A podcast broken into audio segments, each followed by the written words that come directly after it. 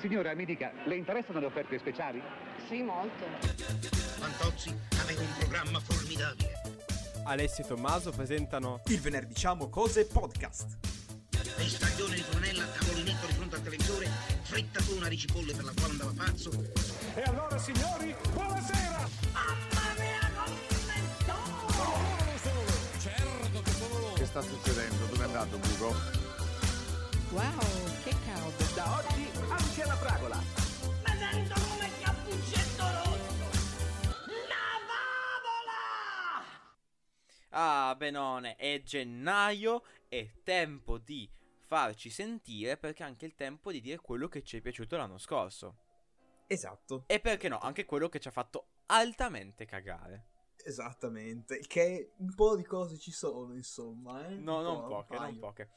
Però prima di passare alle premiazioni, e ovviamente anche tipo alla gogna, perché non daremo premio a quello che, che non ci è piaciuto, passiamo un attimo velocemente. C'è lo sponsor, ovvero le news, perché... Esatto, perché ci autosponsorizziamo. Automarchetta, vai. Il tram tram della vita quotidiana ti logora? Non riesci a stare dietro alle notizie e a tutto ciò che accade ogni giorno? Non preoccuparti, c'è Send News! Un periodo pieno di roba nuova, di news interessanti. Infatti ti faccio una carrellata veloce di quelle che ce ne fregano relativamente poco, ovvero Red Notice, il film con Ryan Reynolds, The Rock e Gal Gadot, che ha rotto tutti i record di Netflix. Se ricordi che è uscito qualcosa come 3-4 mesi fa. Sì, una cosa del genere. Avrà non uno ma ben 2 sequel. Caspita. Vabbè, allora posso dire, per quanto il primo era un film di puro steroidi, cioè nel senso non era nulla di che. Sì, no, è un normale film che potresti aspettarti con Ryan Reynolds e The Rock, insomma. Sì, e diciamo che non era neanche così tanto brutto, neanche così tanto bello, era proprio vuoto.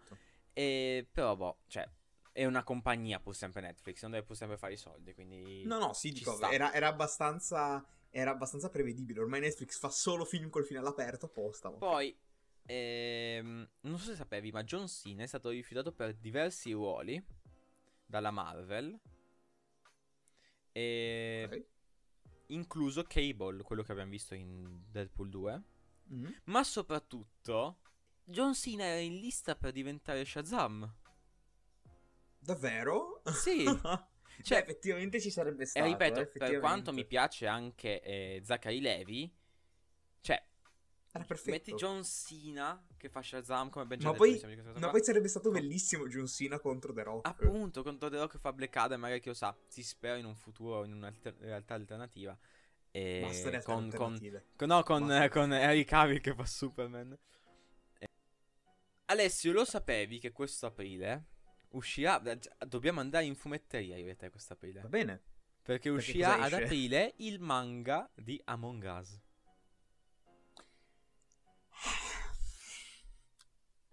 Va bene. Prossima news. Avremo cosa leggere, no? Sicuramente. Sì. Ma passando su cose più interessanti, John Watts, che molti non dico che l'avranno sentito nominare, ma lo potranno almeno un po' riconoscere o vedere sugli schermi, perché è il regista della nuova trilogia di Spider-Man, quella che abbiamo appena finito di vedere. Ma John Watts sarà il regista del nuovo Final Destination. Ah, ok. Per chi non lo sapesse, Final Destination è una serie di film ormai di qualche anno fa, in cui una serie di amici schiva all'ultimo un disastro. Per esempio, non lo so, non salgono sull'aereo che dopo si schianta, o e non vanno sulle montagne russe che dopo si distruggono, eccetera, perché uno di questi amici ha una visione, eccetera eccetera. Ma secondo la regola del film, la morte deve sempre pareggiare i conti, quindi uno dopo l'altro muoiono in modi ovviamente tutti molto violenti e molto da film. È una serie, posso dire, divertentissima da guardare per quanto riguarda lo splatter, eccetera, però per il resto è un puro film popcorn questo qua. Sì, letteralmente, cioè è bello solamente perché c'è la gente che crepa male. E io non vedo come è presente mille modi per morire con un budget più alto. Sì, ecco, esattamente. È quella cosa. C'è là un minimo di trama dietro, poi c'è una continuità interessante, però guarda, sono contento esca uno nuovo perché onestamente sono quei film che mi diverte tanto vedere, sperando sia almeno un minimo di intrattenimento e non come il nuovo Show che fa veramente schifo. Ma Alessio, questa qua mi piace molto, mi fa veramente contento perché Netflix ha annunciato un anime, ovvero un anime di Scott Pilgrim. Ah! Ovvero la serie di fumetti anche dopo. Un anime, una trasposizione. C'è scritto un anime, non so se ha fatto in modi anime oppure tipo magari semplicemente animato. Però ma sì, ma scusa, ma soprattutto hai già i fumetti, fai da lì. Vabbè. Sì, e soprattutto fatto dal creatore del fumetto, proprio da Brian Lee O'Malley. Ah, beh. Sono contentissimo. Scott Pilgrim mi piace molto come media in generale. Il fumetto, anche il videogioco, il film è stupendo. È fatto da Edgar Wright, è molto pazzo. Però sono molto contento che esca una cosa del genere. Tu hai subito in qualche modo questa storia di Scott Pilgrim? Io ho visto il film, però ho fatto un sacco di tempo fa. Però ne abbiamo già discusso io in privato, Alessio, ma il nuovo Spider-Verse, ovvero Spider-Man Across the Spider-Verse, sarà ovviamente ambientato in diversi universi paralleli, non solo in quello principale, tra virgolette, che abbiamo visto nel primo film, e i creatori hanno detto che ogni universo parallelo avrà il proprio stile d'animazione diverso, e io questo sono contentissimo. Questa è una cosa bellissima. Comunque molto bello, molto interessante, anche perché è sempre bello quando sperimentano i film. E sono davvero, veramente, veramente, è il film che aspetto di più quest'anno, insieme a The Batman probabilmente. Sì, probabile. Ma anzi dopo parleremo del film che aspettiamo di più entrambi quest'anno.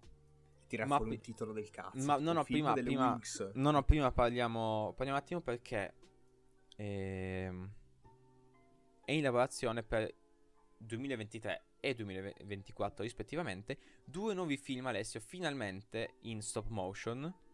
Oh! Ovvero il sequel di Galline in Fuga e un nuovo film di Wallace e Gromit, rispettivamente per il 23 e il 24. Ma perché? Nel senso, allora, fermo restando che mi fa piacere, io sono contento perché mi piace lo stop motion. Vabbè, a me piace da morire lo stop motion, Silly Hartman è incredibile. Sì. Ma perché fare un sequel di Galline in Fuga e Wallace e Gromit quando potresti fare delle nuove saghe, delle cose nuove, di personaggi nuovi? Cioè, bello, Alessio, posso capire anche Wallace e Gromit, posso capire. Ma Galline in Fuga, che cacchio senso ha fare un che poi, sequel, scusa, di Galline in Fuga? Cioè, Wallace e Gromit, no? Noi nel 2024 adesso siamo, cioè, non siamo ragazzini nel 2024. No. Con che scusa andiamo al cinema a vedere Wallace e Gromit o Galline in Fuga 2? No, nessuna scusa, vado lì col biglietto fiero, no, metto i miei soldi, cioè, dico per Wallace Gromit, prego. Però per Galline in Fuga 2, grazie. Sì, io lo dico senza nessun problema, anzi con un certo orgoglio, però il problema qual è? Il problema è Galline in Fuga è molto autoconclusivo come concetto. Anche Wallace Gromit già di meno. Wallace Gromit posso capire che dicono vabbè, andiamo sul sicuro. Ma Galline in Fuga, nel senso, ma poi è vecchissimo. Cioè, di che anno è Galline in Fuga? Fine 90? Non ne ho idea veramente. Mi sembra un po' strano. Va bene. Alessio, tu sai cos'è South Park, immagino? Certo. Beh, allora, Kendrick Lamar, il rapper americano e cantante americano, farà una collaborazione con i creatori di South Park per un nuovo film, immagino animato a questo punto, in cui la sinossi è e io prendo le distanze da tutte le cose dentro questa sinossi, ok? Oddio, va bene. È fatta dai creatori di South Park, quindi possiamo immaginare. Allora, esatto, va bene. Un giovane uomo di colore che fa da stagista in un allora, è strano la leggere queste cose qua. Allora, un giovane uomo di colore lavora come stagista in un museo di storia naturale e si occupa il suo lavoro è quello di fare un slave reenactor, ovvero fa la rievocazione della schiavitù, mentre lavora là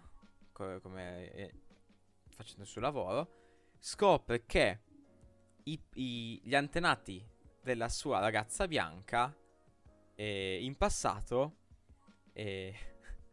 non dirlo, ho già capito vabbè, diciamo avevano gli antenati suoi, cioè nel senso avevano i suoi antenati come proprietà, cioè, credo si sia capito, nel senso sì questa è la sinossi del film animato dai creatori di South Park. Solo qui è la sinossi, questa è la sinossi. Gesù Cristo, no, mamma mia, ci dissociamo totalmente dai contenuti di questa sinossi. Ma Alessio, Wes Anderson, che nomineremo probabilmente dopo, molto probabilmente, okay, ha già annunciato parte del suo cast, ovviamente più che stellare, per il suo prossimo film. E il suo prossimo film, Alessio, sarà un film tratto da Henry Sugar's and Six More, non so come si chiama in italiano, che è questo libro di Roald Dahl. Ok. E il cast comprende, ok? Rimani con me, Alessio, te li leggo tutti. Sì. Benedict Cumberbatch. Ok. È già qua. Un signor nessuno, poi. Dev Patel. Non so chi sia, non so neanche chi sia. Ralph Fiennes. Mai sentito. Ben Kingsley. Ma chi è questo? Ma chi è? Ha solo vinto un Oscar facendo blackface, ma vabbè. Beh, blackface, vabbè. Richard Ayoade. Sì. Tutto questo è solo i primi nomi del cast, che ovviamente scopriremo più avanti, perché sappiamo Wes Anderson ovviamente metterà Bill Murray, metterà Adrien Brody, metterà William Dafoe. Cioè praticamente Wes Anderson riconferma la sua passione per mettere attori semisconosciuti nei suoi film. Ottima ma sì, cosa. Ma metti nomi famosi, cosa metti Benedict Cumberbatch? Ma infatti, ma io mi chiedo, cioè non lo so veramente. Prende questi parvenu, questi veramente principianti che non sanno recitare e vabbè, li mette insieme lì a fare. Ma è la vita d'artista, no? Devi sempre scegliere nomi nuovi. Sì, però non so, questa mania di fare cose indie. A proposito di cose indie, Alessio. Ah, ok. Disney, famoso publisher indie. Mm-hmm. Adesso qua, sì. Questo qua io lo metterò tra le timestamp di questo episodio, nonostante io non metta mai i singoli articoli nelle timestamp, perché Alessio, Disney Plus ha annunciato che è bellissimo, perché pochi episodi fa ne abbiamo parlato, che Tim Allen ritornerà nei panni di Scott Calvin in una nuova serie di Disney Plus, sequel alla serie di film di The Santa Claus. Vi rendete conto? Cioè, allora, la trama è: la serie tratta Scott, inizia al 65° compleanno di Scott Calvin, dove realizza che non potrà diventare Babbo Natale per sempre e contempla l'idea di andare indietro nella sua vecchia vita. Ma ti rendi conto? Signori, tra un anno ci sentiamo, dicembre 2022. Faremo l'episodio speciale di nuovo natalizio parlando di The Santa Claus. Sì, ma ti rendi conto del fatto che è tipo la terza, quarta volta che noi prediciamo il futuro senza volerlo? Signori, questo podcast ha troppo potere. Esatto. Ci seguono 5 persone e 4 di quelle sono i CEO di Disney Plus. Non è possibile. Esatto. Non è possibile. Noi abbiamo previsto tutto. Tutto. È incredibile. Che bello, che sono così contento, io non vedo veramente l'ora, in modo non ironico, ti giuro, sì. Io spero tornino tutti tornino. Sai che di questo passo Berlusconi diventerà presidente della Repubblica? No, Alessio, tagliamo tutto. Adesso metto una musica da cerimonia che inizia. No. Devi anche mettere la tua voce che lo dice, però. Sì, ovviamente. Applausi mentre noi usciamo sul palcoscenico. Io sono... Faccio annunciatore. Signore e signori, ladies and gentlemen. Tipo wrestling, esatto. No? Col microfono, esatto, che scende dal soffitto. Esattamente. Ma ovviamente tutto questo lo teniamo anche nelle nostre conversazioni in questo momento, per dirci come sì. Ladies and gentlemen, Tonight, la seconda edizione dei Venerdiamo Awards 2021. No, 22, perché sì, c'è l'anno della cerimonia, non dell'anno dei film. Ho capito, ma i nostri follower sono stupidi. Ma cosa vuol dire? Siamo sul palcoscenico a litigare sul nome della cerimonia adesso? Esatto. E immaginateci in frac lì davanti che litighiamo sul nome. Benissimo, partiamo. Buonasera pubblico in sala, grazie, buonasera. Allora, avevamo contattato pure noi Maneskin per farci aprire la cerimonia, ma non ci hanno risposto. No, piccato, no, ci hanno risposto ma non possono.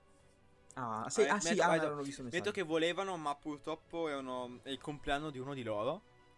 E quindi sono okay. Sì. No, quello con i capelli lunghi neri, il compleanno suo. Ethan. Infatti facciamo gli auguri a Ethan dei Maneskin, sì, che auguri, è sicuramente oggi il suo compleanno. Allora Alessio, cosa facciamo, un piccolo cappello introduttivo. Il 2021, no? È stato un anno molto molto molto grande per i film. Possiamo leggere allo stesso tempo incredibilmente stretto. No, nel senso grande perché sono usciti tanti film. Tanta roba è uscita. Veramente tanti film. Per farvi capire, io ho tenuto traccia di tutti i film che ho visto, dando una valutazione, dando tutto quanto. E posso dirvi che ho una lista di 108 film e solo 35 di questi sono sufficienti. Ma vabbè, ma comunque sai come mi piacerebbe definire questo 2021? Come? Anche per quanto riguarda i film belli, e attenzione, perché vale anche per loro in generale, per la produzione cinematografica, sì, è un abito che sembra estremamente largo e che ti ingrassa tantissimo a indossarlo, ma che allo stesso tempo lo senti strettissimo. Ma onestamente, ecco, io quest'anno l'ho visto come, sai, tipo le navi da pesca, no? Sì. Che vanno giù con queste enormi reti a pescare e poi tirano su tanta roba, e davvero tanti pesci. Alcuni sono pesci d'oro, tipo le fiabe che ci raccontavano da piccoli, alcuni invece sono veramente proprio degli stronzi a forma di pesce. Bella immagine, posso dire stronzo a forma di pesce in questa su Spotify, o ci bannano? Non penso che pesci si offendano. Vabbè, ok, bene. Però senza perderci in alte ciance, dato che qua il pubblico in sala si è già addormentato, anche perché è una certa ora. E io direi partiamo subito con una categoria, che è la categoria delle serie TV. Va bene, si può fare. Allora, Alessio, se vuoi ti do la parola per iniziare. Parla un po' della tua esperienza televisiva di quest'anno. Ma guarda, secondo me quest'anno può essere riassunto a livello di serie TV con una parola. La metà dello stronzo. No. Marvel. Nel senso che il 2021 a livello seriale è stato dominato, secondo me, dalla Marvel. No, a parte che non abbiamo parlato di altro, perché ovviamente, no? Però è stato l'anno delle serie Marvel. L'anno di gran debutto del mondo seriale Marvel, in cui ha funzionato a metà, secondo me, la strategia, e si è visto come, non dico il 90% delle serie di cui si parlava, ma quasi, è stato quello. E... Beh, perché infatti abbiamo aperto l'anno praticamente con WandaVision, e posso dire, per quanto... Sì, perché no, WandaVision è forse una delle migliori, o la migliore sotto alcuni punti di vista, delle serie uscite finora della Marvel, momenti. Ma indipendentemente da questo, tutto il background che si è creato intorno a WandaVision, tutto quello, tutte le teorie che facevano, settimana per settimana c'erano tutti quanti che sui social, dappertutto facevano teorie, si condividevano meme, eccetera. È stato enorme e non si è ripetuto per gli altri show. No. Forse un pochino per Loki, sì, però non così tanto. Però non così tanto come WandaVision. No. Anzi, cioè proprio è stato un evento incredibile. Era da tanti anni che non... Ecco, forse per l'ultima stagione del Trono di Spade era così, ma se no era da tanti anni che non mi capitavano cose del genere. Sì.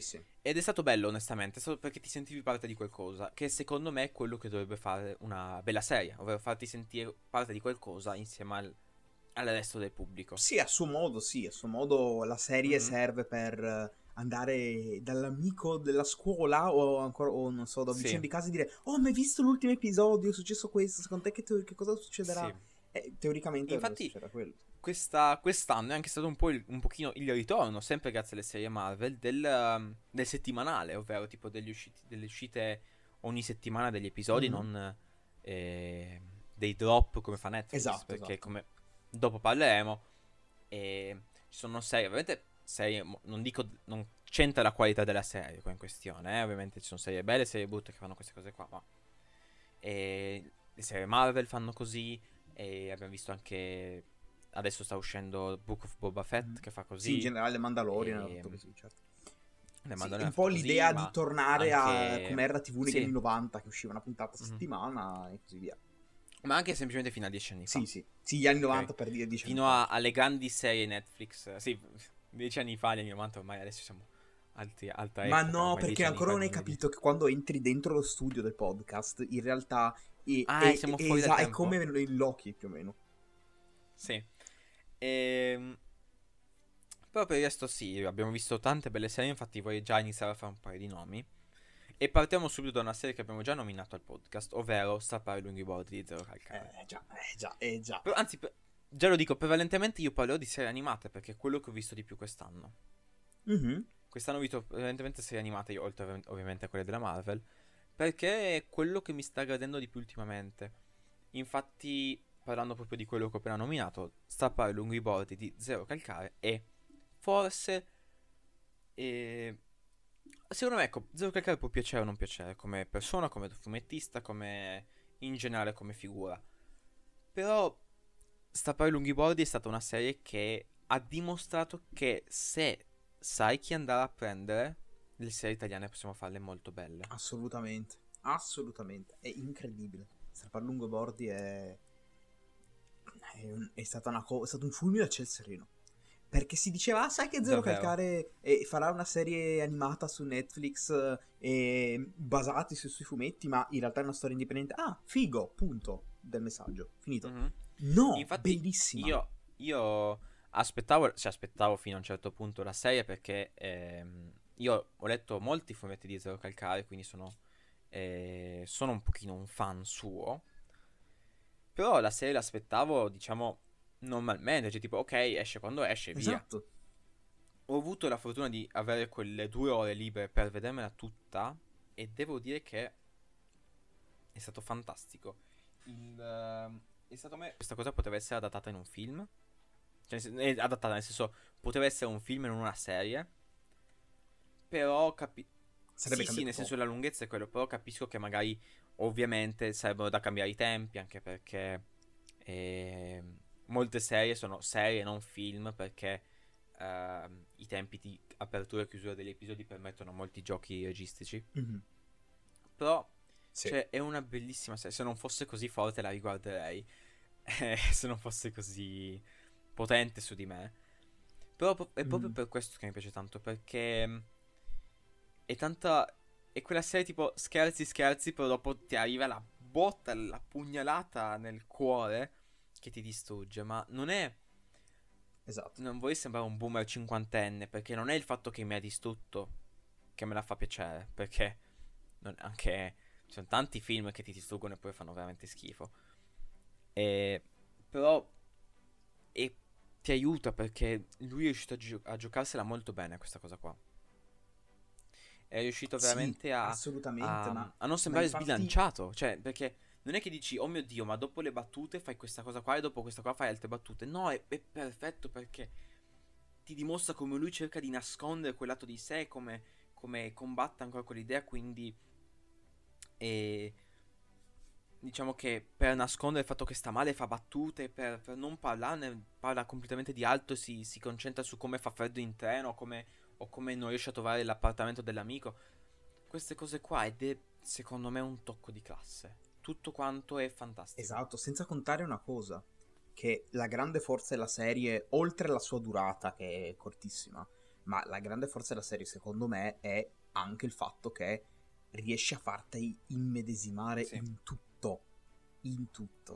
in tutte le turbe mentali, anche stupide, dalla questione della casa disordinata fino al tema principale nascosto della serie, così come anche a altre cose riguardo al lavoro, alla scuola, cose del genere, ed è la cosa principale secondo me, è la forza, la grande forza di questa serie, che io spero francamente avrà un sequel, o comunque sia che Zero Calcare torni a lavorare su prodotti simili, perché anche che non c'entrano niente con lui, cioè anche difficile che Zero Calcare lavori su cosa che non ci sia, certamente, lui, perché lui è uno stile estremamente specifico, tuttavia ha dimostrato di saper lavorare bene in un contesto diverso da quello del fumetto, e quindi santo cielo, io voglio vedere altro, perché la grande bravura dell'autore, ma in generale anche della serie, ormai cioè così, perché ovviamente la serie è qualcosa di corale, non è fatta da una sola persona, e il grande merito di questa serie qui è farti sentire tutte le parole che dice, fartele pesare tutte al modo giusto, dalla battuta al pippone mentale fino alla riflessione seria, e te le fa sentire veramente tanto. Poi comunque si ha temi anche importanti, quindi posso fare uno spoiler, questa è la mia serie. Ok, ci sta. Anche io valutavo l'idea di metterla come serie dell'anno, ma magari la mia me la tengo ancora un pochino segreta. Non è questa. Parlando di altre serie che hanno caratterizzato molto quest'anno, e probabilmente il caso più ovvio è Squid Game. Abbiamo avuto quella che è la serie dell'anno dal punto di vista popolare, dal punto di vista mediatico. Sì, assolutamente, un caso incredibile, un boom allucinante, se pensi poi che è una serie coreana, quindi con tutto il pregiudizio anche che c'è dietro, a non andare fuori da Hollywood, potremmo dire, fuori dalla Bay Area di Los Angeles. Esatto.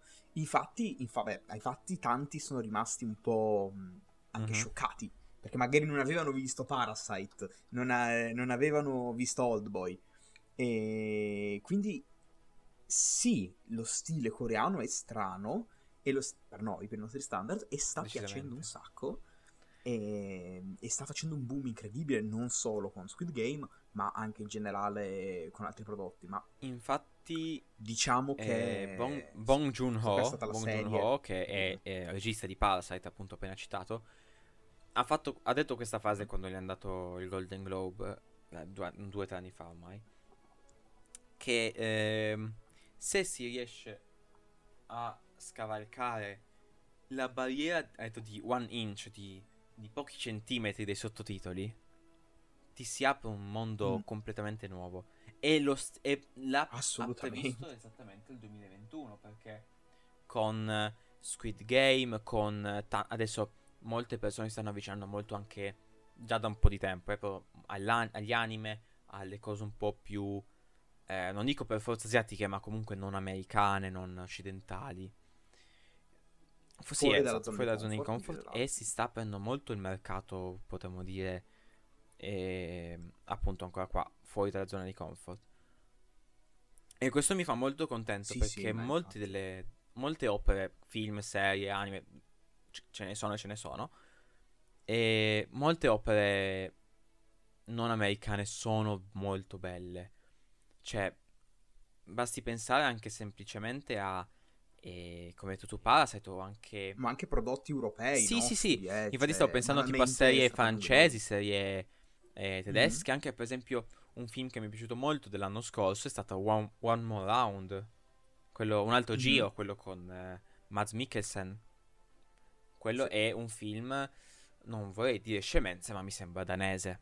E quindi sono contento che questo è stato l'anno in cui la serie più vista dell'anno è stata una serie non americana. E mi ha fatto molto molto piacere. E in questo c'è da dire, in questo fenomeno, c'è da dire che Netflix sta dando molto il suo contributo. Decisamente. Netflix che è ovunque, capillarmente, e che è molto internazionale in questo senso.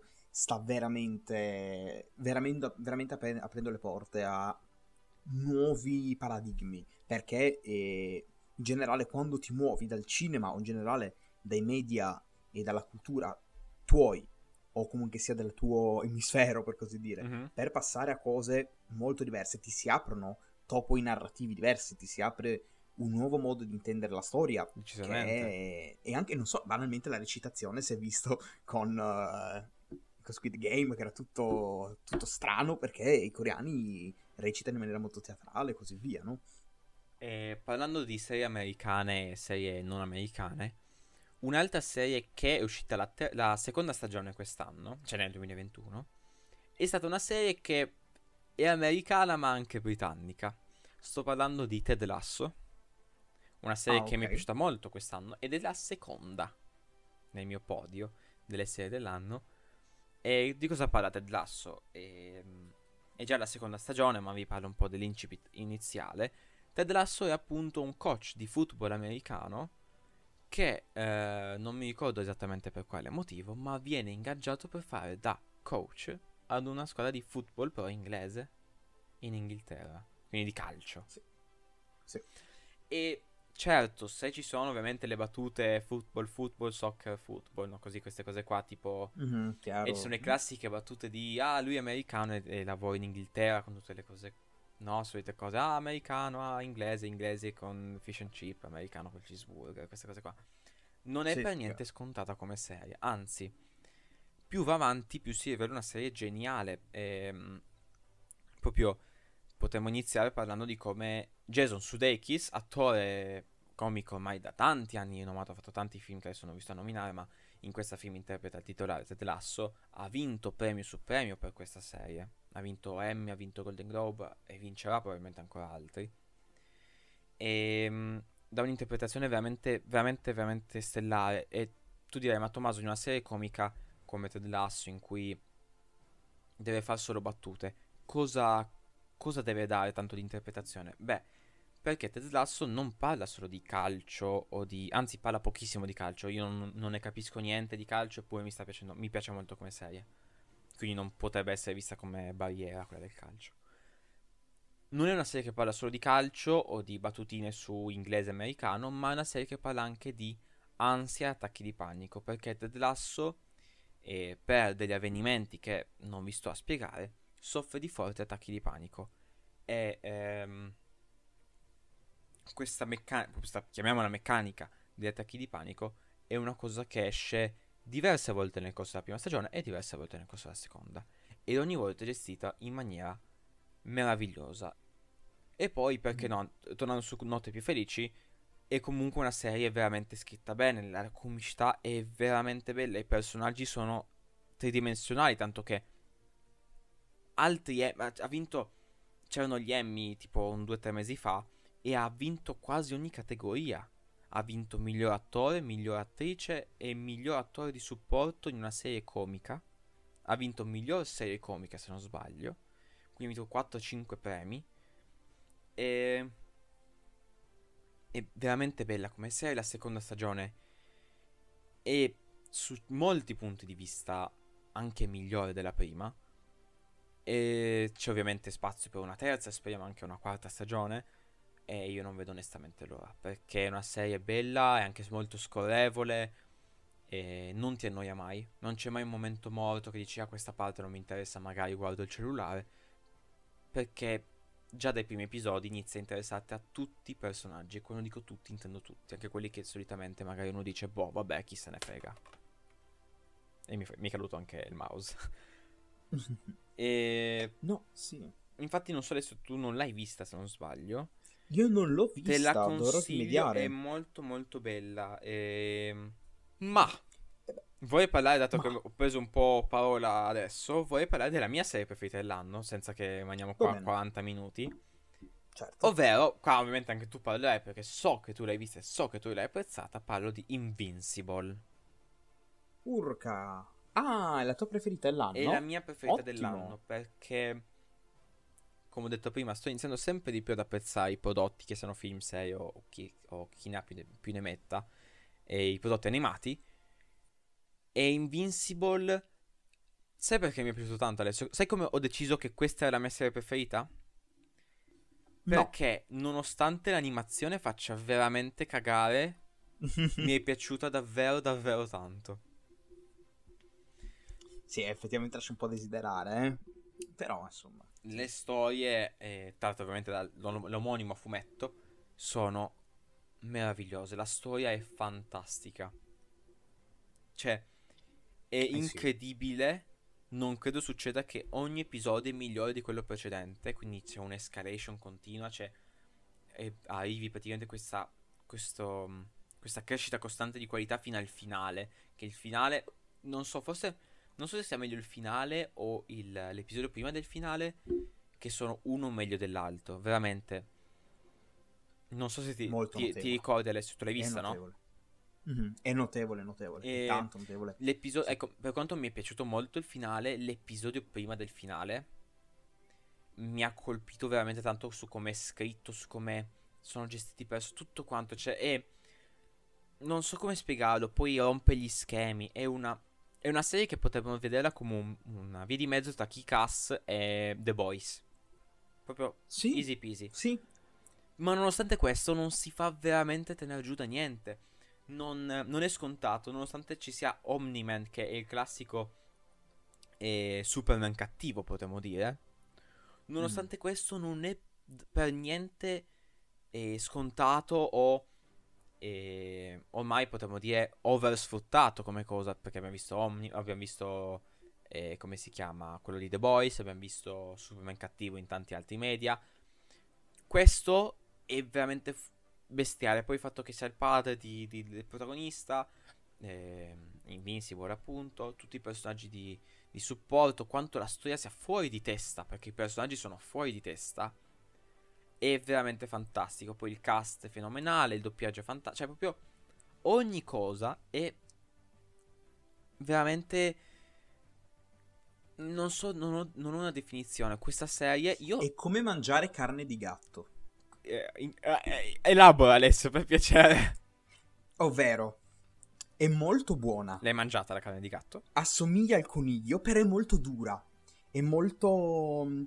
che pizzica quasi, no? Ecco, è una serie che in generale riesce ad essere estremamente pesante. Per quello assomiglia a The Boys. Sì, pesante, piano, pesante nel senso di tematica, non di pesantezza. No, non come peso nel senso che dà fastidio. Peso nel senso appunto come tematica, esatto. E riesce ad essere veramente un pugno in pancia, diverse dal primo episodio, No, e infatti per questo, cioè... Molte serie, appunto, vedi The Boys, vedi altro, si prenderebbero il loro tempo, tipo, di farti apprezzare i personaggi, eccetera.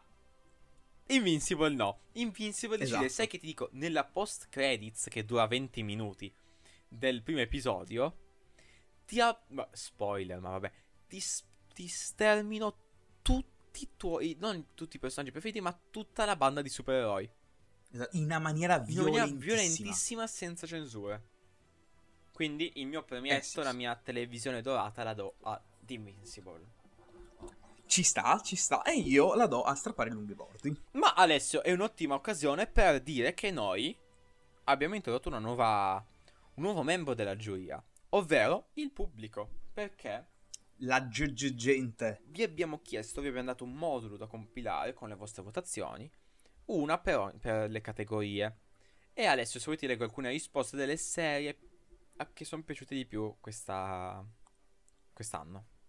Avanti. Allora, ovviamente abbiamo Strappare lunghi bordi, abbiamo Invincible, abbiamo Doom Patrol stagione 3.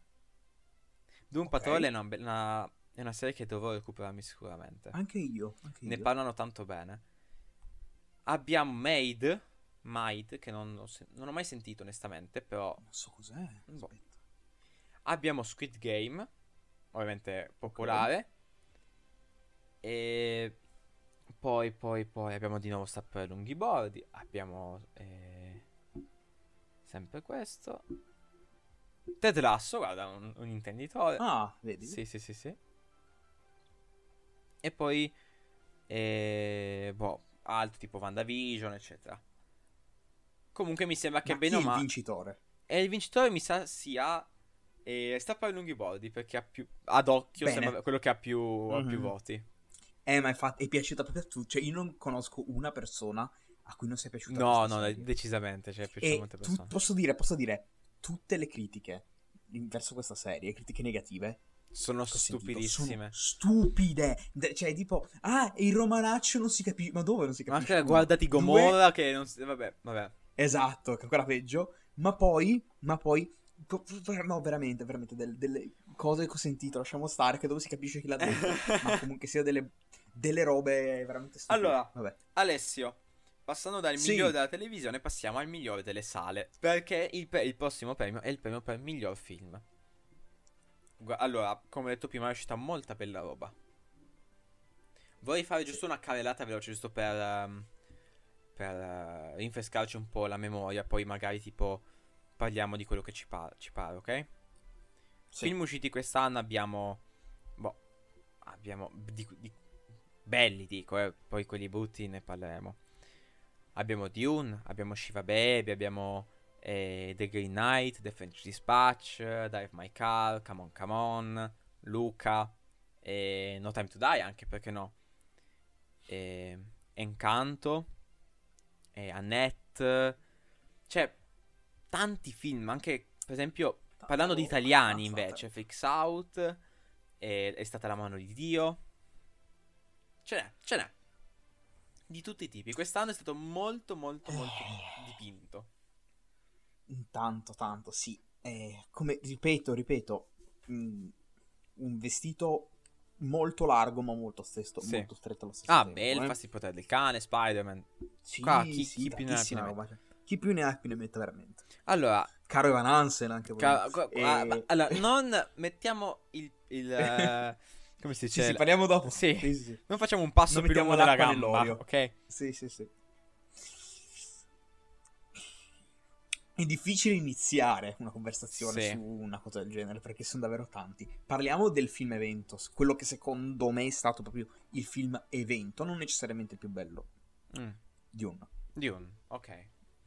Partiamo da lì, perché è un film che aspettavamo da abbastanza, almeno io lo aspettavo da abbastanza, e secondo me è un film che a suo modo sarà storico, nel senso che segnerà l'inizio di un nuovo fenomeno, di una nuova, non dico moda, ma di una nuova leggenda, tra virgolette, a livello cinematografico, come fu all'epoca con Harry Potter, all'epoca con Il Signore degli Anelli, con Star Wars addirittura. Non so se arriveremo a quei livelli lì, ma si sta parlando comunque sia di una saga, dell'inizio di una saga. Molto facilmente col passare del tempo, con l'arrivo di nuovi anche installment nella saga di Dune, potremo mettere come minimo il primo, poi il secondo si vedrà come verrà fuori.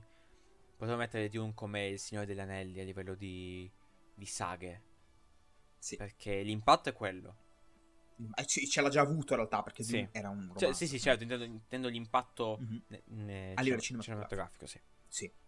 Ma infatti è maestoso su tutti i punti di vista. Vuole essere una narrazione epica, quello che Dune è sia nel libro, ma soprattutto si vede proprio nel film, e che vuole essere un mito.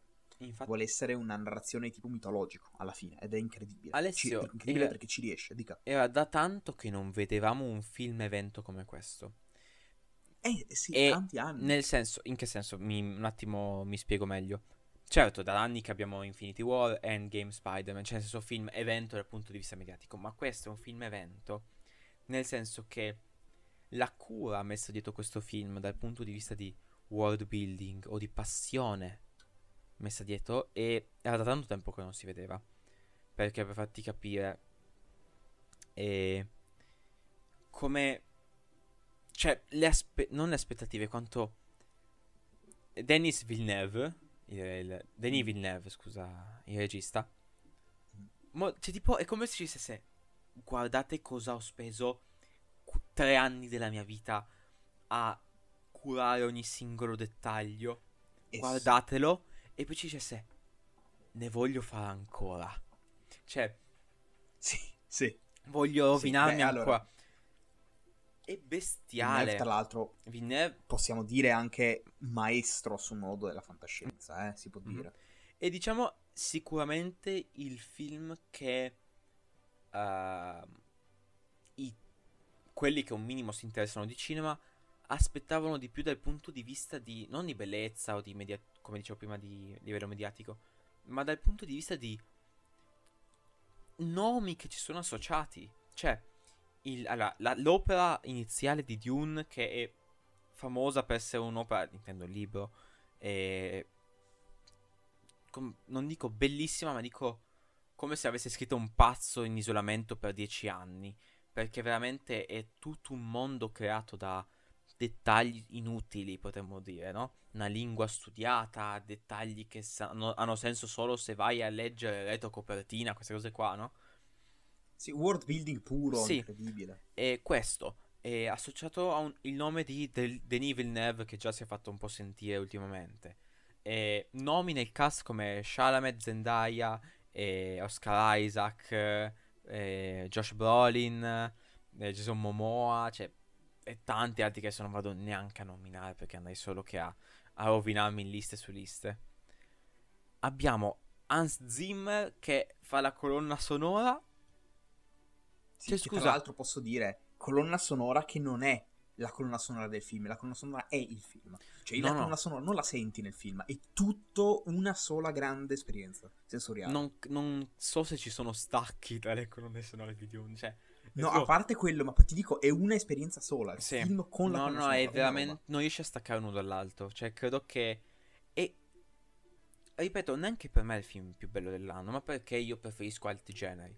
Però è incredibile come tutto di questo film, cioè ogni elemento di questo film funziona solo perché ci sono quegli elementi. Tipo, questi effetti speciali funzionano solo perché c'è questo design, questo cast funziona solo perché c'è questa storia funziona solo con questa colonna sonora. Cioè, ma infatti tanto tempo fa, come sai, Lynch provò a fare il suo. Quello nel 85, mi sembra 84. Che non era un pessimo film. No. Però, per questo cosa dimostra? Che la stessa storia, mostrata soprattutto in un medium come il cinema, in maniere differenti, fa una differenza incredibile l'apporto visivo, sonoro, sensoriale rispetto alla semplice trama. La trama può essere anche la cosa più stupida al mondo, può essere anche un bambino che inciampa su una buccia di banana. Se tu me lo metti con la musica giusta, e le inquadrature giuste, gli effetti giusti, mi crei una messa in scena tale da rendere un capolavoro una storia stupidissima. Cioè in Mr. Bean, quello ambientato a Parigi mi sembra, sì, ci sono delle inquadrature bellissime. Il film è una boia, bello. La trama è stupidissima. Questo per dire cosa? Che questo qui è il film, secondo me, più importante dell'anno. Non il migliore, il più importante. Esatto, è esattamente il titolo che gli darei io. È il film più... proprio meriterebbe di vincere il miglior film solo perché sta bene come cappello dell'anno. Esatto, poi cioè, su tutti ha un peso specifico maggiore degli altri. Decisamente. Cioè, a livello di impatto che avrà, sicuro. Ma Alessio, potremmo fare i secondi due mani a Dune per tutto il pomeriggio. Esatto. Ma io vorrei parlare un attimo di un genere di film che quest'anno ha dato bei colpi grossi, che, ricadendo sul mio, ovviamente, detto di prima, che mi sto interessando molto a questo genere di prodotti, parliamo del genere d'animazione. Perché quest'anno i film animati sono stati praticamente uno meglio dell'altro. Abbiamo, la Pixar sempre presente con Luca e Encanto, almeno quelli che ho visto io sono questi due, poi c'è anche Raya, mi sembra, giusto? Sì. Che non ho visto, poi quello non mi interessa. Encanto e Luca, che sono uno meglio dell'altro. Entrambi parlano di comunque potremmo dire provenienze non americane. Luca parla dell'Italia, Encanto parla della Colombia, se non sbaglio. E Raya anche in realtà parla vero, anche Raya parla del sud-est asiatico, ma non avendo visto non volevo parlare. Pure immaginario. No, però bello che la Pixar ultimamente sta prendendo molte storie non classiche, potremmo dire, no? E fa bene, sì, ed è molto bello. Sì. Però un film animato che vorrei parlare molto, potrei parlarne per ore letteralmente, ma meglio che, infatti, cercherò di contenermi, è I Mitchell contro le macchine. Sì. Molti di voi sapranno la mia grande passione per Spider-Man Into the Spider-Verse, come quel film ha letteralmente un posto nel mio cuore. Cioè, se abbiamo il cuore, tre quarti del cuore è Spider-Man Into the Spider-Verse. E il resto quello che funziona. Il resto sono le valvole, qualche deficit mentale dovuto al... Il Micio e contro le macchine è fatto sempre dalla Sony Animation, o Sony Studios come cavolo si chiama, ed è fatto con lo stesso stile di animazione di Spider-Man Into the Spider-Verse. Parla di questa famiglia di padre, madre, figlio, figlia e il cane, che devono sopravvivere a questa tipo invasione robot, potremmo dire, no? Adesso non sto a spiegarvi la trama. Sì, ribellione delle macchine cartunesca. E adesso potrei fare tipo il meme è quello tipo del tipo che punta la lavagna violentemente, no? E spiegarvi perché questo film è il miglior film d'animazione dell'anno, anzi degli ultimi anni, eccetera. Ma vi dirò semplicemente che se può sembrare un film prevalentemente per famiglie, è anche vero che è un film diretto soprattutto alla generazione di persone intorno, potremmo dire, fine scuola, inizio università, o comunque l'annata là circa, diciamo, fine della scuola, così che non sanno cosa fare. Adolescenza, perché parla, perché parla della passione, di cosa seguire, di cosa fare della tua vita. Vero. Ma questo non vuol dire che comunque tu devi abbandonare quello che hai già fatto, come per esempio la tua vita, per esempio la tua vita con la tua famiglia.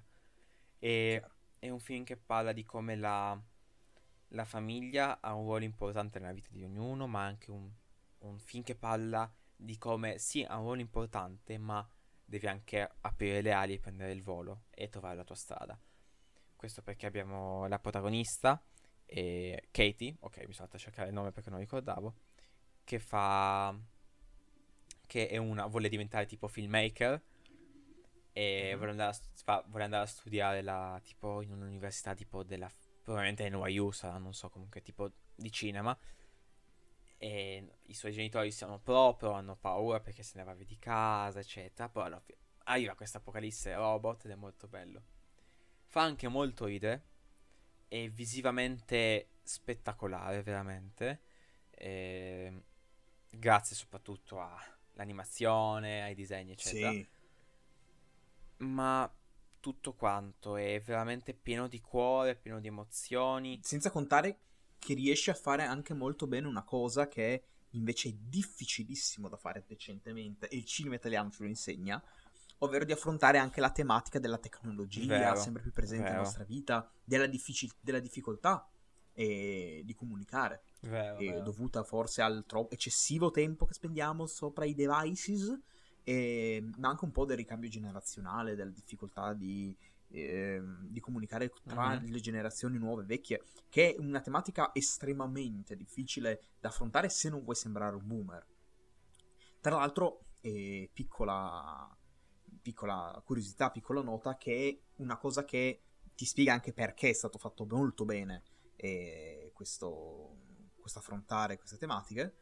È ispirata alla storia vera del regista, perché i Mitchell altro non sono che la famiglia del regista, che però ovviamente mi dispiace dirlo, ma c'è un elemento extra nella storia del film, perché il cane in realtà non esistevano le macchine in realtà però... la famiglia non esisteva, esatto, no. C'erano solo le macchine, no, però è letteralmente il rapporto che lui aveva con suo padre, l'ha detto in maniera molto chiara, che l'aveva portato anche a fare questo viaggio e tutto il resto.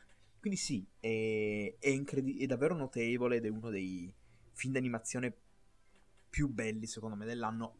Anche se per me se la fa un po' a pugni con Luca, quelle atmosfere. Vorrei anche citare giusto una piccola nota a piedi pagina.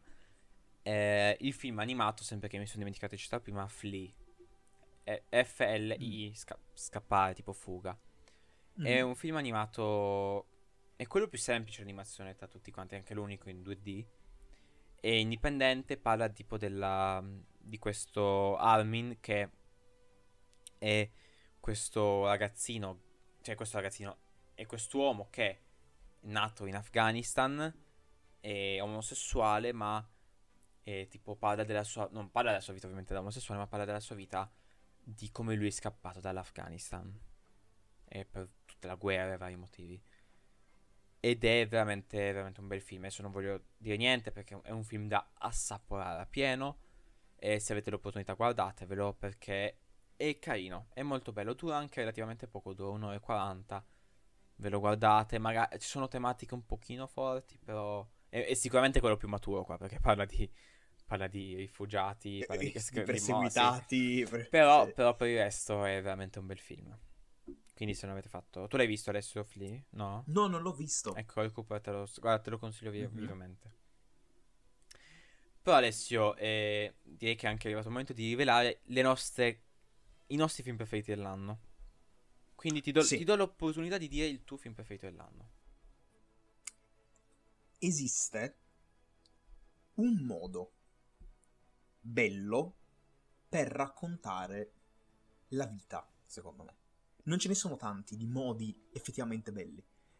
Ci sono tante vie per mostrare il proprio sentire che sono incredibilmente noiosi, perché la gente non sta nella tua testa, fondamentalmente. E quando un creativo vuole esprimere le proprie emozioni, in special legate soprattutto al proprio passato, e lo vuole fare soprattutto riguardo alle emozioni tristi, al sentire più pesante della propria vita, del proprio vissuto soprattutto, solitamente vengono fuori dei pacchi allucinanti.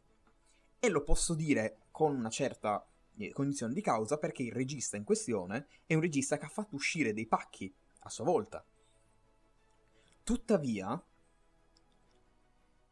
il modo limpido, cristallino, continuo, lento ma incalzante, che è il ritmo e la grammatica visiva anche di È stata la mano di Dio, secondo me batte a mani basse,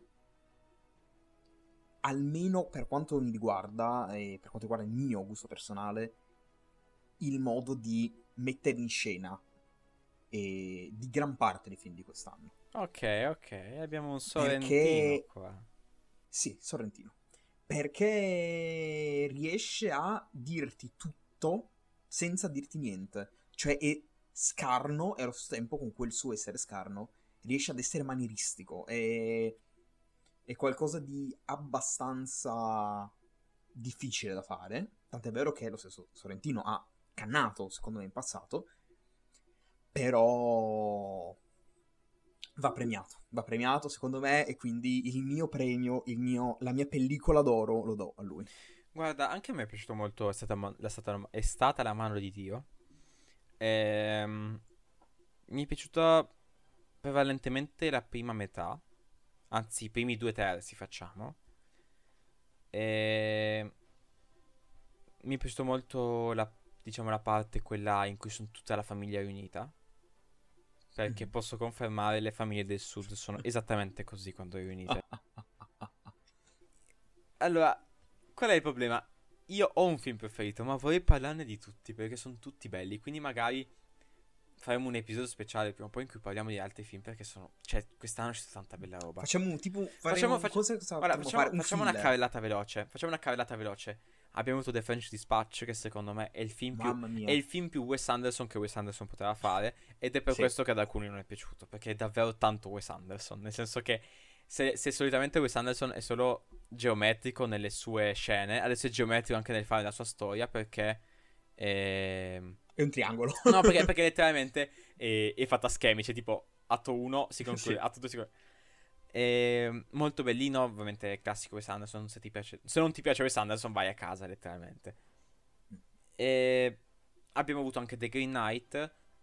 Molti si aspettavano un film tendente più all'horror, invece è più un fantasy indipendente, potremmo chiamarlo. A me piace perché a me piace il genere del viaggio dell'eroe con tanto di ripercussioni mentali e psicologiche dell'eroe, e quindi The Green Knight mi ha molto...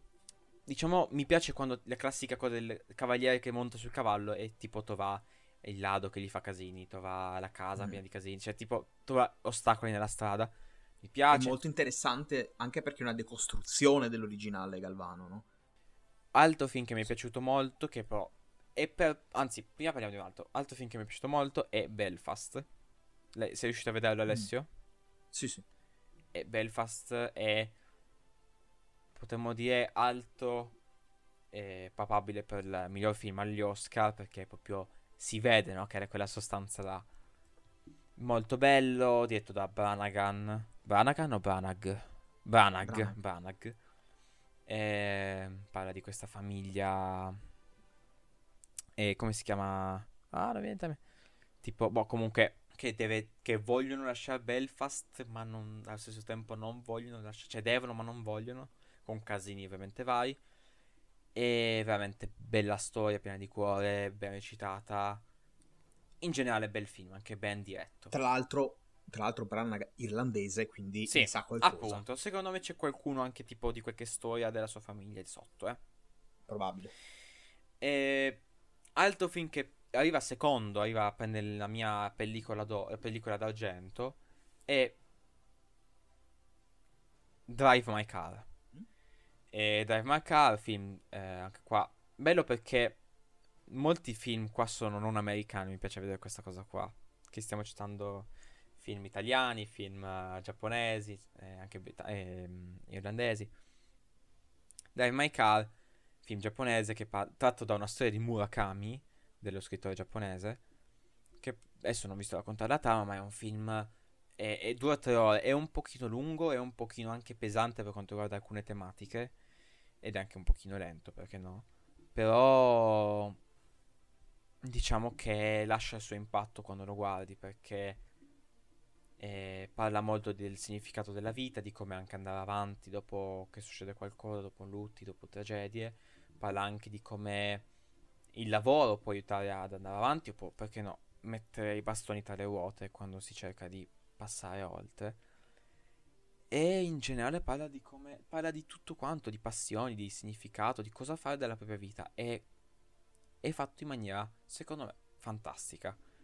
Ne abbiamo i 2 protagonisti, un uomo e la sua autista, che veramente attraverso questi viaggi che fanno in macchina si raccontano i propri passati, le proprie storie, e lo fanno, e più vedi, più raccontano le loro storie, più raccontano cosa gli piace e cosa non gli piace, più scopri chi sono veramente, e più anche loro si scoprono a vicenda, ed è molto molto bello. È un film che dura tanto, ma fidatevi, merita molto. Adesso, oddio, mi sembra sia già finito, ma è stato rimesso in qualche sala italiana perché ha vinto i Golden Globes, e chi lo sa, magari se vince qualche Oscar magari viene rimesso in qualche sala. Vi consiglio di andarvelo a rivedere, ma speriamo, è veramente, santo cielo, speriamo, è veramente veramente un bel film. Mi ha veramente fatto star male, ma in senso buono. Ti rendi conto che stiamo tornando agli anni 90, sì, quando i film americani non uscivano. Vabbè, lasciamo stare. Ma no, era già uscito tempo fa, tanto tempo fa. Sì, però... ma siamo al livello veramente in cui i film non stanno più uscendo, escono, sì, in ritardo. Cioè, per un periodo siamo stati benissimo, adesso stiamo tornando indietro, vabbè. Però questo sarà un po' strano perché non è stato candidato per niente, almeno per il momento. Però il mio film dell'anno è un film che non ho sentito tanto parlarne neanche oltreoceano. Come On, Come On. Pensavo Diabolic. No, Diabolic. Foreshadowing. Vabbè. È Come On, Come On. Incredibile. E tu l'hai visto adesso Come On, Come On, giusto? È bellissimo. Allora, questo qua voglio soffermarmi un attimo. So che, sarà un episodio molto lungo, mi dispiace, però classico, quando si parla di cose che ci piace, qua andiamo avanti fino a mezzanotte. Di cosa parla Come On, Come On? Joaquin Phoenix interpreta... mi prendo un attimo i nomi così faccio... ok, interpreta Johnny, molto facile come nome. Sì, e questo... potremmo dire... è un tipo documentarista radiofonico, roba del genere, cioè tipo... sì, quasi... è un podcaster, insomma, sì, un collega. È un collega podcaster, potremmo chiamarlo, anche se non è propriamente un podcast. Mm-hmm. Che quando la sorella... tra parentesi lui non sente da tanti anni, gli deve andare fuori città per badare a motivi personali che adesso non sto a spoilerarvi, Johnny deve tenere praticamente deve scusami un attimo. Badare. Deve badare a il nipote, ovvero il figlio di sua sorella, a Jesse. Jesse è un ragazzino di 10 anni, o 10 anni, comunque quel genere di età, adesso non so se viene detto un'età precisa, però comunque 10. Pare 9. Ma comunque quel margine d'errore là. Sì. E non c'è una trama. John e Jesse vanno inizialmente, stanno dove a Los Angeles, dove sta Jesse con sua madre, ma più avanti andano anche a New York per continuare il lavoro di Johnny, e semplicemente loro vivono per queste 2 ore di film neanche. Ed è forse la cosa migliore che possono fare, nonostante sia poca roba da dire. E diciamo che tutto il film è composto dal rapporto che si crea, perché si conoscono veramente poco, tra John e Jesse, di come Jesse è questo ragazzo iperattivo, questo ragazzino pieno di sogni, di voglia di fare, e John molto intelligente, anche intelligente, e John sia questo uomo, potremmo dire anche un po', che ha un po' meno voglia di fare, dai, potremmo dire così. E se questa descrizione dell'uomo stanco e vecchio, del giovane pieno di volontà e voglia di fare, è molto spesso utilizzata, basti pensare a The Last of Us, basti pensare a Logan, basti pensare a tante robe, questo film riesce a non renderle scontate, riesce a non rendere scontato tipo inizialmente lui o del bambino e viceversa, no. Lui cerca dall'inizio di essere un bravo, potremmo chiamare tutore, genitore secondario, zio. E però soprattutto, adesso non vi voglio raccontare troppo della trama, ma finisce per diventare quasi un rapporto padre-figlio, quello tra i due, anche di più, cioè nel senso di proprio affetto puro. Mm-hmm. Ma quello che, a parte la storia veramente bella, è in bianco e nero, a parte questo film qua, e anche Belfast lo era, e a parte questa storia qua che adesso non vi sto raccontando tanto, perché parla veramente di niente, cioè cosa posso parlare? Che vanno in negozi, vanno ai supermercati, vanno a mangiare fuori, cioè non è che dicono c'è una trama, vanno a fare niente, mangiano, vivono, niente. E la cosa che mi ha colpito molto di questo film è che non riuscivo veramente a capire se alcune parti fossero recitate, perché sì, vabbè, abbiamo Joaquin Phoenix, non serve neanche parlare di quanto sia bravo a recitare, ma abbiamo come spalla di Joaquin Phoenix un ragazzino, un bambino attore che adesso controllo, ma mi sa che non è il suo primo film, ma probabilmente sarà il suo primo film da grande presenza, potremmo chiamare. Sì, sicuro. È incredibile pure lui, no? Io non ho parole, perché non capivo se magari non avessero dato una sceneggiatura al bambino e magari lui semplicemente parlava di quello che gli andava. Sai come sono i bambini, no? Che tipo ti parlano di dinosauri a cena, cose del genere. Sì. Ed è fantastico. Cioè, nonostante non succeda niente, questi dialoghi che hanno questi due personaggi per 2 ore ti riesce veramente a scaldare il cuore, a tenere compagnia, veramente a sperare che ci sia di più, perché no? Che ci sia altre 2 ore più avanti. Però davvero io mi piacerebbe vedere più riconoscimenti a questo film. È veramente, veramente, veramente bello. È un film molto indipendente, molto si proprio vede, come si dice, semplice, non con tante pretese. Budget bassissimo, probabilmente il budget più alto. Cioè, la cosa più costosa è Joaquin Phoenix. Camera. No, probabilmente Joaquin Phoenix è la cosa più costosa, però. E quindi a lui va la tua pellicola. La mia pellicola d'oro, decisamente. Bene, bene. C'è da dire che film hanno votato il nostro pubblico. Ah, è vero, già. È vero. Allora, qua abbiamo molti nomi diversi, ma c'è già un chiaro vincitore. Allora, te ne nego un pochino. Abbiamo The Green Knight, abbiamo È stata la mano di Dio, Il potere del cane, che non abbiamo nominato, ma anche un bel film uscito quest'anno, certo, e The French Dispatch, Drive My Car, di un fammi leggere un po', non leggo i doppioni ovviamente, dopo ti dico quale ha vinto. Don't Look Up, che non abbiamo citato ma bellino come film. Ah beh, caspita, vero. Abbiamo Annette, abbiamo Spider-Man ovviamente, ma non abbiamo parlato perché ne abbiamo parlato un episodio intero. Esatto, cioè basta Marvel. Pig, anche bel film molto sottovalutato con Nicolas Cage. Ok. E Candyman. Ma Alessio, il film con più voti è... Sarà Spider-Man, dai, dillo. Dai, Michael. Davvero? Sì. Ottimo. Alessio, se adesso eravamo sull'Olimpo del cinema del 2021, adesso io e te ci spingiamo a vicenda e ci buttiamo giù proprio di testa anche, sì, dentro. Adesso entriamo nel tartaro. L'ha scantinato del tartaro, allora. Andiamo a parlare dei film peggiori di quest'anno, Alessio. Sì. Abbiamo avuto di tutte e di più. Abbiamo avuto davvero il peggio del peggio. Abbiamo avuto... faccio giusto una ricapitolata veloce di film che io a me non sono piaciuti. Mi è avuto già ovviamente il super citato Diabolic. Abbiamo avuto Space Jam 2, A New Legacy. Abbiamo avuto Cenerentola di Prime Video. Abbiamo avuto Spiral dal libro di Saw. Abbiamo avuto Cow Revenance, Cosmic Sin, Thunder Force e Chaos Walking. Oh madonna, c'è tanta merda veramente. Ma Alessio, un po' fammi un pochino una quello che non ti è piaciuto, dimmi un po' il tuo dishonorable mention.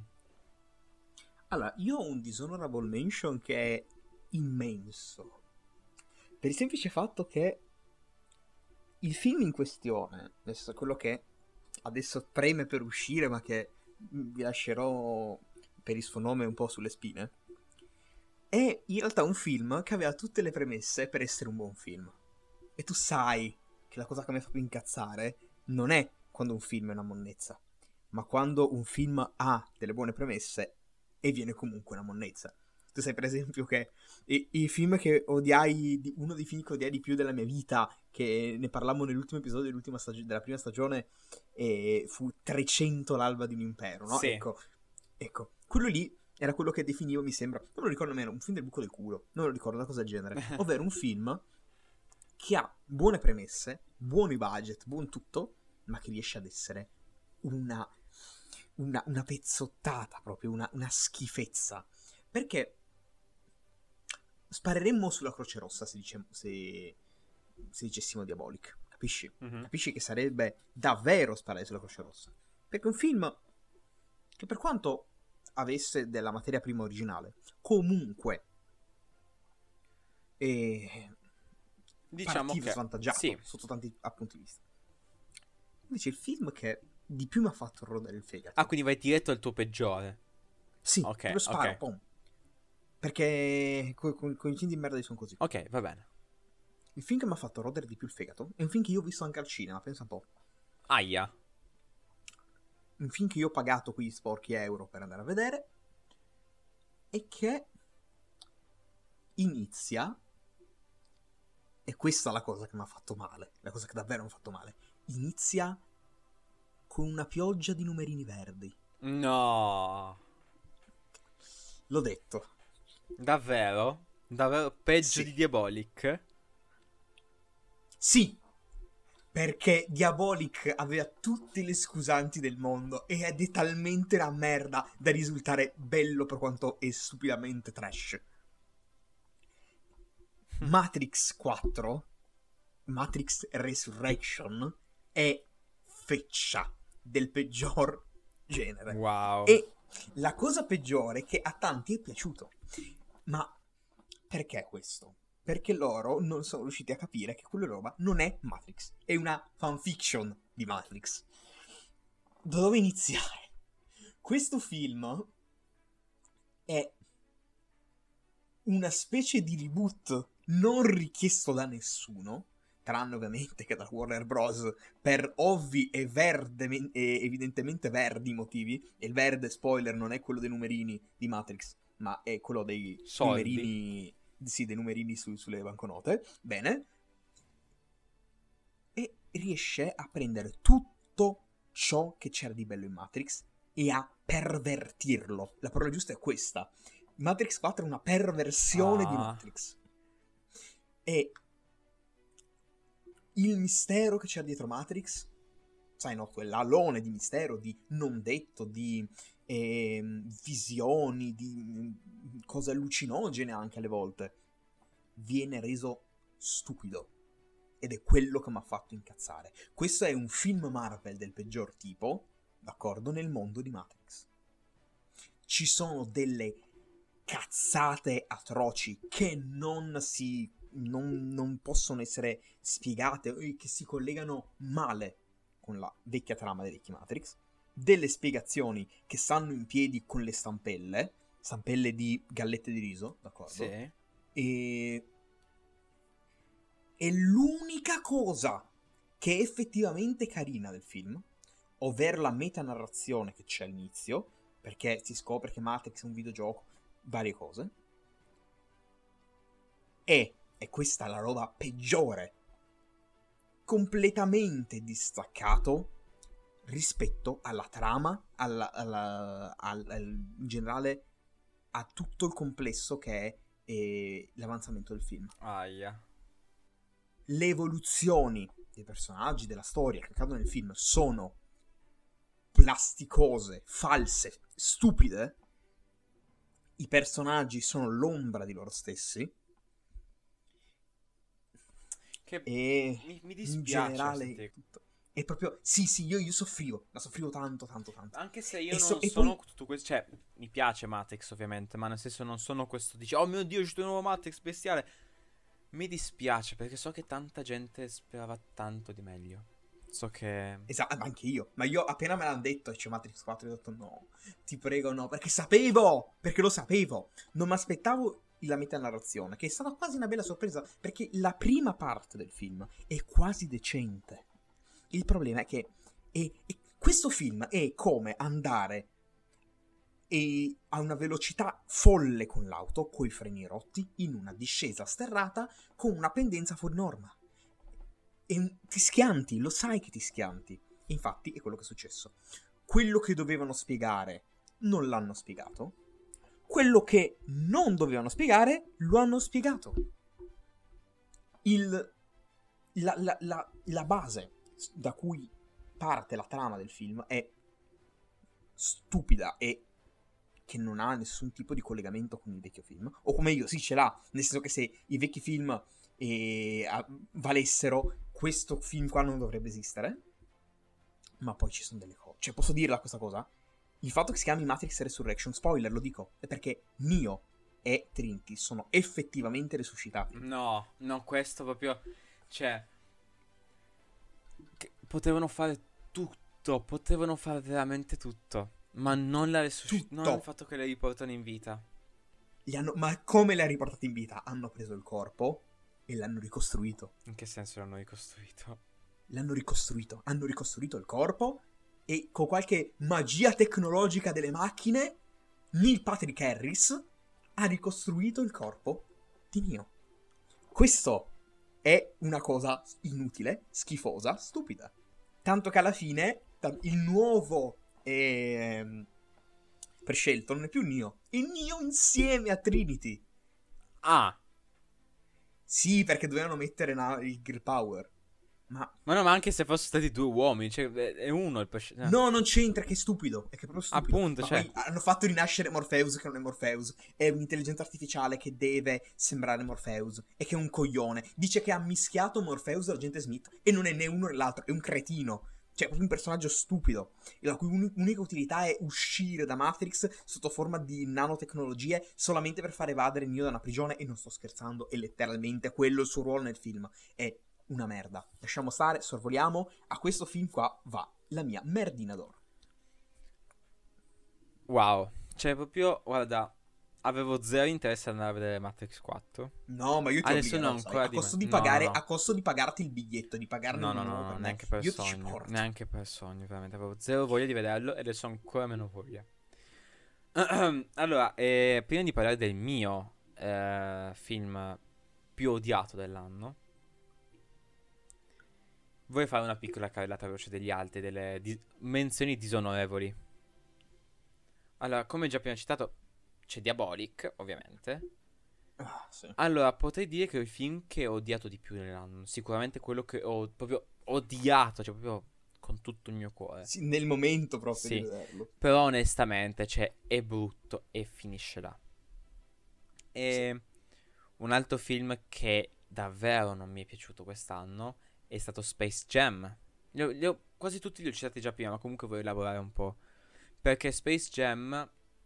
Però vorrei dare anche una motivazione su perché non sono il più brutto, ok? Space Jam è brutto, ma è brutto perché non è un film.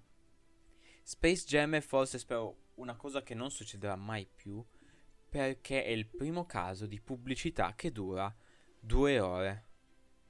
Perché Space Jam non è altro che una grande pubblicità per Warner Bros. Perché... Allora, Space Jam 1 aveva un minimo di senso, cioè nel senso era puro intrattenimento anni 90, però aveva un senso, c'era una storia. Space Jam A New Legacy di basket c'è, credo, gli ultimi 10 minuti e non è una partita basket, è una partita super basket con punti di likes and reactions. Ah, cosa dicevamo sui Mice contro le macchine? Ecco. Sì. E soprattutto è tutto dentro un algoritmo, non è tipo, non sono alieni che arrivano sulla Terra, sono algoritmi. E LeBron James viene risucchiato dentro, tipo, non dentro l'algoritmo, ma tipo dentro i server della Warner Bros. E infatti la partita finale è tutta quanta ambientata dentro tipo questo mondo unito della Warner Bros. In cui ci sono... Praticamente è stranissimo perché il campo è il classico campetto da basket. Non è tipo uno stadio, è un campetto da basket. Però sulle righe, praticamente proprio a livello delle righe, neanche dici a un passo indietro, è pieno di spettatori. Ma non sono spettatori, sono cameo tutti quanti di personaggi da Warner Bros. Che sono per esempio, non lo so, The Mask o i tizi di Arancia Meccanica e il gigante da Chiron, anche se non sbaglio, aspetta Batman e Adam West, Joker di Cesar Romero, Joker di Jack Nicholson, Joker di Jared Leto, Joker di tutti i vari Joker, fatto sta, ma pure i Ledger ci hanno messo tutti i vari Batman, tutti i vari supereroi della DC, tutti i vari sì, anche i Ledger. Anche Neo di Matrix, Trinity di Matrix, Morfeo di Matrix, ecco. Cos'altro? Fammi pensare. Comunque, Mr. Freeze di Arnold Schwarzenegger. Anche c'è tanta, davvero, Alessio, tutti. Ma questo qui è veramente late capitalism. Ma aspetta, non hanno neanche motivazione. Poi soprattutto non mostrano mai tipo, non c'è mai tipo una scena in cui mostrano l'action shot del pubblico. Non è che tipo, non so, segnano e ci sono loro che esultano. No, loro fungono solo da background sfocato. E le loro reazioni sono sempre casuali, come se avessero preso dei video tipo dei personaggi e li avessero messo a caso. Tipo, se uno segna, c'è uno che non fa, cioè, non so, LeBron James segna e dietro di lui c'è, non lo so, Joker di Jack Nicholson che non fa niente, e accanto a lui c'è, non lo so, quelli di Arancia Meccanica che ride e esulta. E poi in altra scena ci sono i personaggi che parlano in mezzo al campo e c'è Joker di Cesar Romero che fa la risata, l'enigmista di come si chiama, di Batman, Batman Forever o Batman Forever, che ridacchia. Cioè tipo sono come delle gif a caso, no?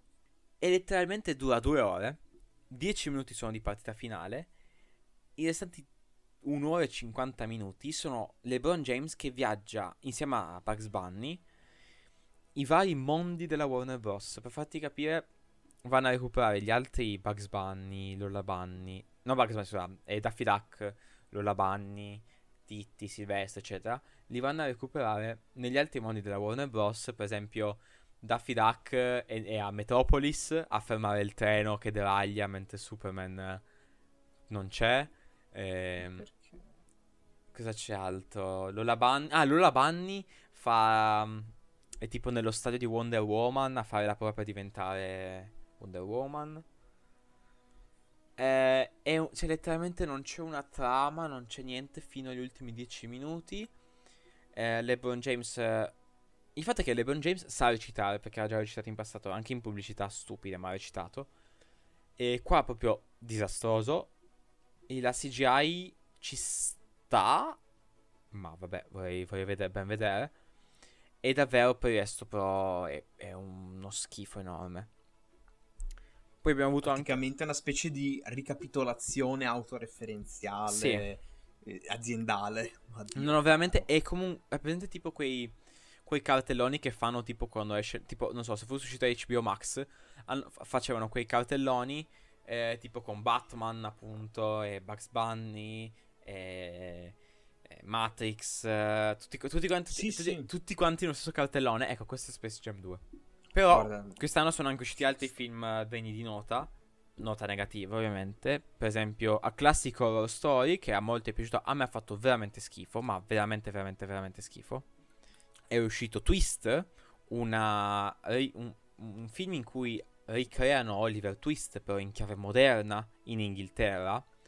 Ah sì, l'ho sentito parlare che era tipo una monnezza. È una monnezza pura, fai conto. Cioè, sono anche attori bravi, c'è Sir Michael Caine, ti vorrei solo dire. Cioè, non so, cioè, Sir Michael Caine. Sì, però c'è il film è una merda. In chiave moderna, e Oliver Twist e tutti gli altri ladri fanno parkour, perché sono fighe. Giustamente. Poi c'è ovviamente... Cosmic Sin, che è il film con Bruce Willis e Frank Grillo. Frank Grillo è quello che ha fatto Crossbones nell'MCU. E letteralmente, cioè, non ve lo descrivo, andatevelo a vedere. È su Prime Video, se non sbaglio. E io vi giuro, sembra che il budget di questo film sia stato €2. E quei €2 sono andati alla pausa caffè di Bruce Willis. Perché veramente è tipo nel futuro, hanno degli esoscheletri tipo quelli di Halo, per farvi capire, e sono fatti di cartone.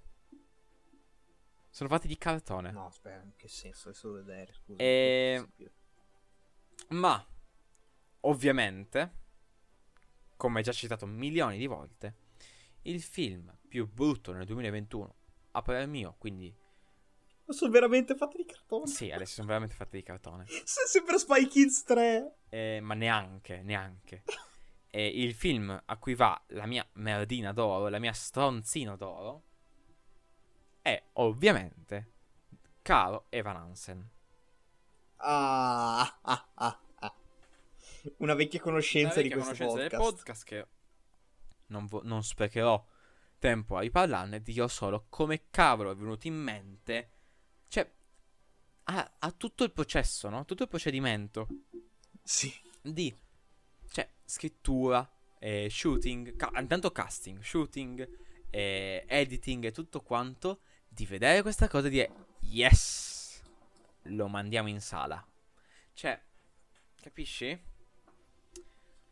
Sì, no, è veramente quindi... misterioso. Cioè, è bella la cosa incredibile che rifiutano ogni anno idee bellissime per i film, ma poi fanno queste cazzate, questi errori grossolani, evitabilissimi. Vabbè, lasciamo stare.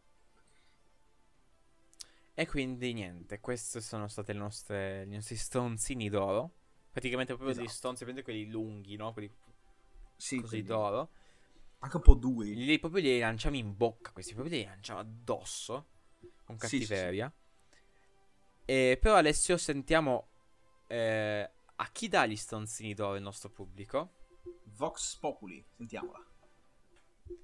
E abbiamo Cosmic Sin, ovviamente, quello che ho appena citato di Bruce Willis. Sì. Erwig e la strega. Questo un po' non è piaciuto molto. Poi Fear Street 1978.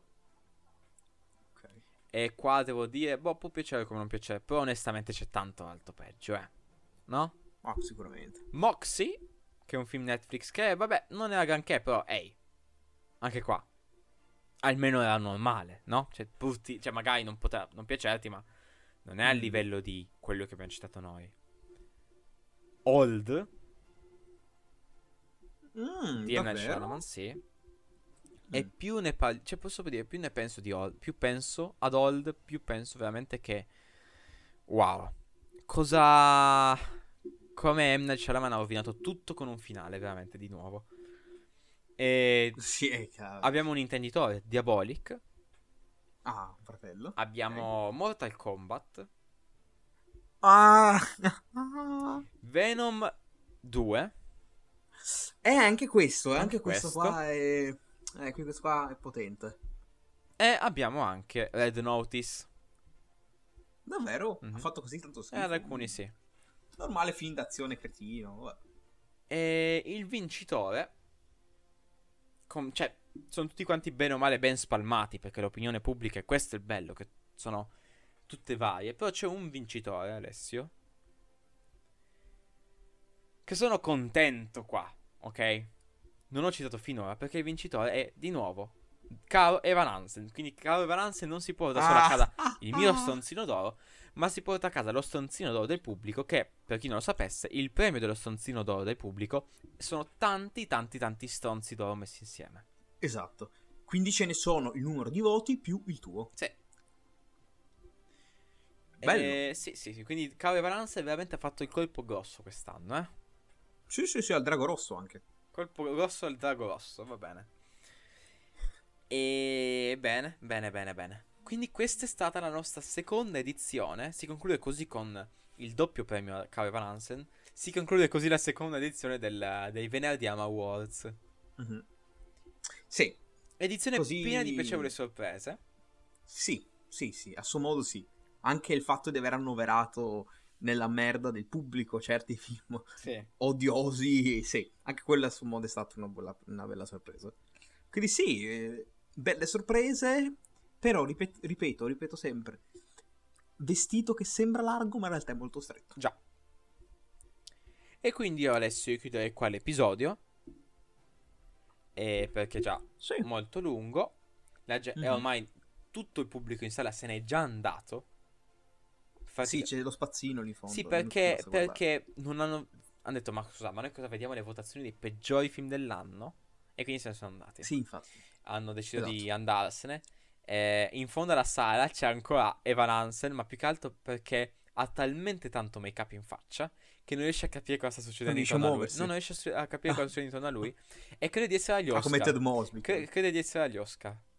Ah, chiaro, lo so. Ma forse, chi lo sa, magari verrà nominato agli Oscar. Caro Evan Hansen, chi lo sa, magari qualche bel premio gli si può dare, tipo, non lo so, miglior fallimento. Sì. Va bene. Miglior colonna sonora, ma non a nessuna canzone, ma bensì alle urla di dolore del pubblico in sala quando va a vedere Calvin Hansen. Ah, bellissimo, metacinema questo, bellissimo. Però boh. Alessio, ti do l'onore di concludere la seconda edizione. E anche quest'anno dichiaro questa edizione del Venerdì Ama Awards chiusa.